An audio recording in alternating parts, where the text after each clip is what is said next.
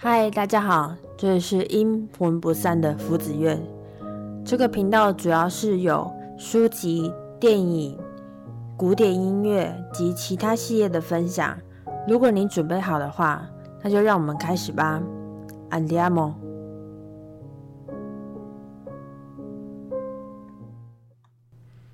嗨，大家好，我是福子苑。今天又到了我们的原创系列。如同上次说过的，主要是受到很多有成就的创作者影响，才下定决心也给自己一个大挑战。虽然我没想到这挑战真的是非常特别，就是了。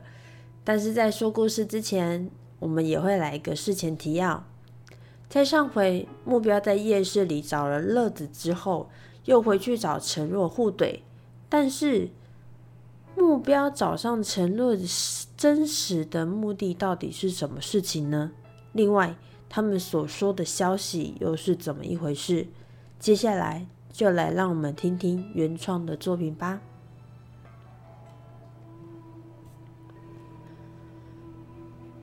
目标没告诉承诺答案，用力将烟斗往地上扣出烟灰。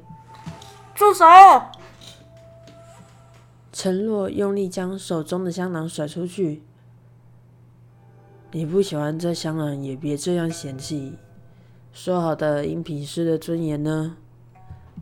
目标望着紧闭双眼的陈若，就快藏不住笑意，让嘴角有一些颤抖。奇奇奇奇奇怪！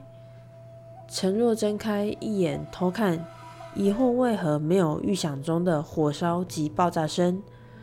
愣了愣，又低头看手中的黄色粉尘，缓缓凑近袖。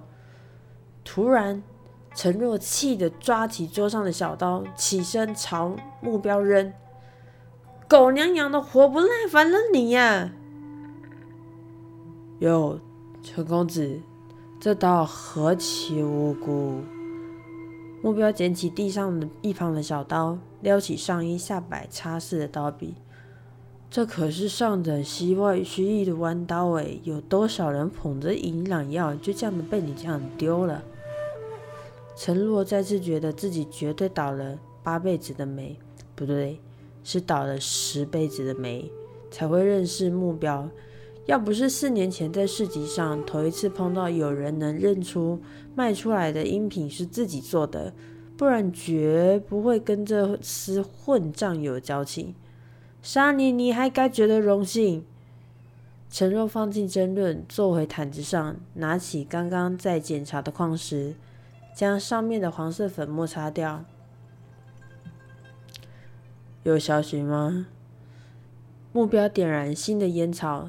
陈若耸着肩说：“没有，只有一些不相干的消息。”说。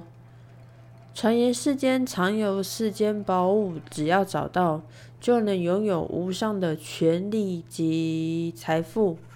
陈若轻描淡写的说：“另一个是第一个宝物已经被人找到了，可信度高吗？来源不高。”目标听着陈若的消息，边思考着近日在外的情况。虽然坊间的确也有听到同样的传言，但目标心中其实另有一番见解。也就是说，事情不会无中生有。留意宝物的消息。目标叼着烟斗，左手拿着西域弯刀，射向不远处岩石上的地图。陈若望着目标定在地图上的弯刀，喃喃问道：“说。”嗯，那要通知其他人吗？目标没有回应，只是盯着地图，缓缓吐出烟，缭绕在自己的眼前。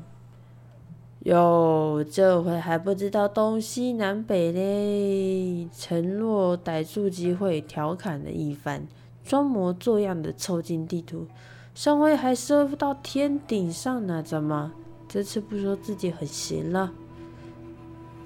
还用得着我自己说吗？这怎么好意思呢？目标吐着烟回应，陈若也只好沉默着回应。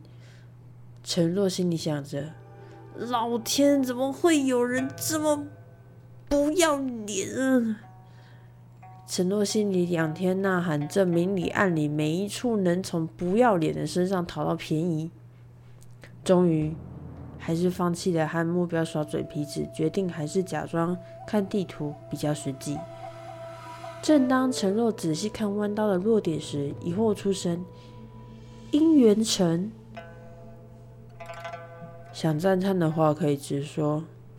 目标起身走向原先丢在一旁的布囊，从里头掏出了一个方正盒子，丢给陈诺：“拿着。”我只想掐死你！承诺生无可恋，反驳，反手瞬间的接下目目标扔过来的盒子。这啥？听说坊间流行顺路带回来的。真是带回来的，谁信啊？承诺加重有趣挖苦，边观察盒子，外头的图案出自手绘，颜料粗糙，连盒子的木头都是糙的。这啥呀？难不成这样开？陈若发现盒子边有个小铁杆，稍微轻转还能转动，顺着咔咔声能转个几圈。砰！究竟陈若拿到什么东西会砰的一声？这就让我们下回待续。撇开故事不说，当我在阐述这些自己的作品的时候，其实想了一些感想。每当我打了一个字，仿佛就是耗尽心力的一部分，把养分灌入作品内。在剧情中，目标和承诺的互怼。互信其实很像我跟我朋友平常的相处。对我而言，朋友间的信任是真的很重要。这是一种难以言喻的安全感，因为你会知道有个人一定会在你需要的时候出手帮助你。这安全感得来不易，也很需要珍惜。好比职场上，或者是在任何事情上，当我们真心一致做一件事情的时候。总会在不知不觉中将新的一部分付出。我相信很多人在人生里也不断的为自己付出。这时候有人挺你，真的非常棒。当然，这途中一定也有很多人会给你建议及意见。随着时间，这些声音一定会越来越多，如同故事里的谣言。但我们永远要学会听自己的声音。你自己怎么判断及听取才是最重要的。就像你的路得你自己走，顶多休息一下，看看风景。不过也别错过时常陪着你的阳光，伴你随行，就跟挺你的朋友一样。以上是我自己在创作时所感受的想法，不知听众是否也有同感呢？如果听众有想到自己哪位朋友，或者是和朋友之间的故事想要分享的话，欢迎投稿或留言。那关于节目的介绍及心得，有任何问题的话，也是都可以写信跟写留言的哦。感谢大家今天的聆听，I love you，拜拜。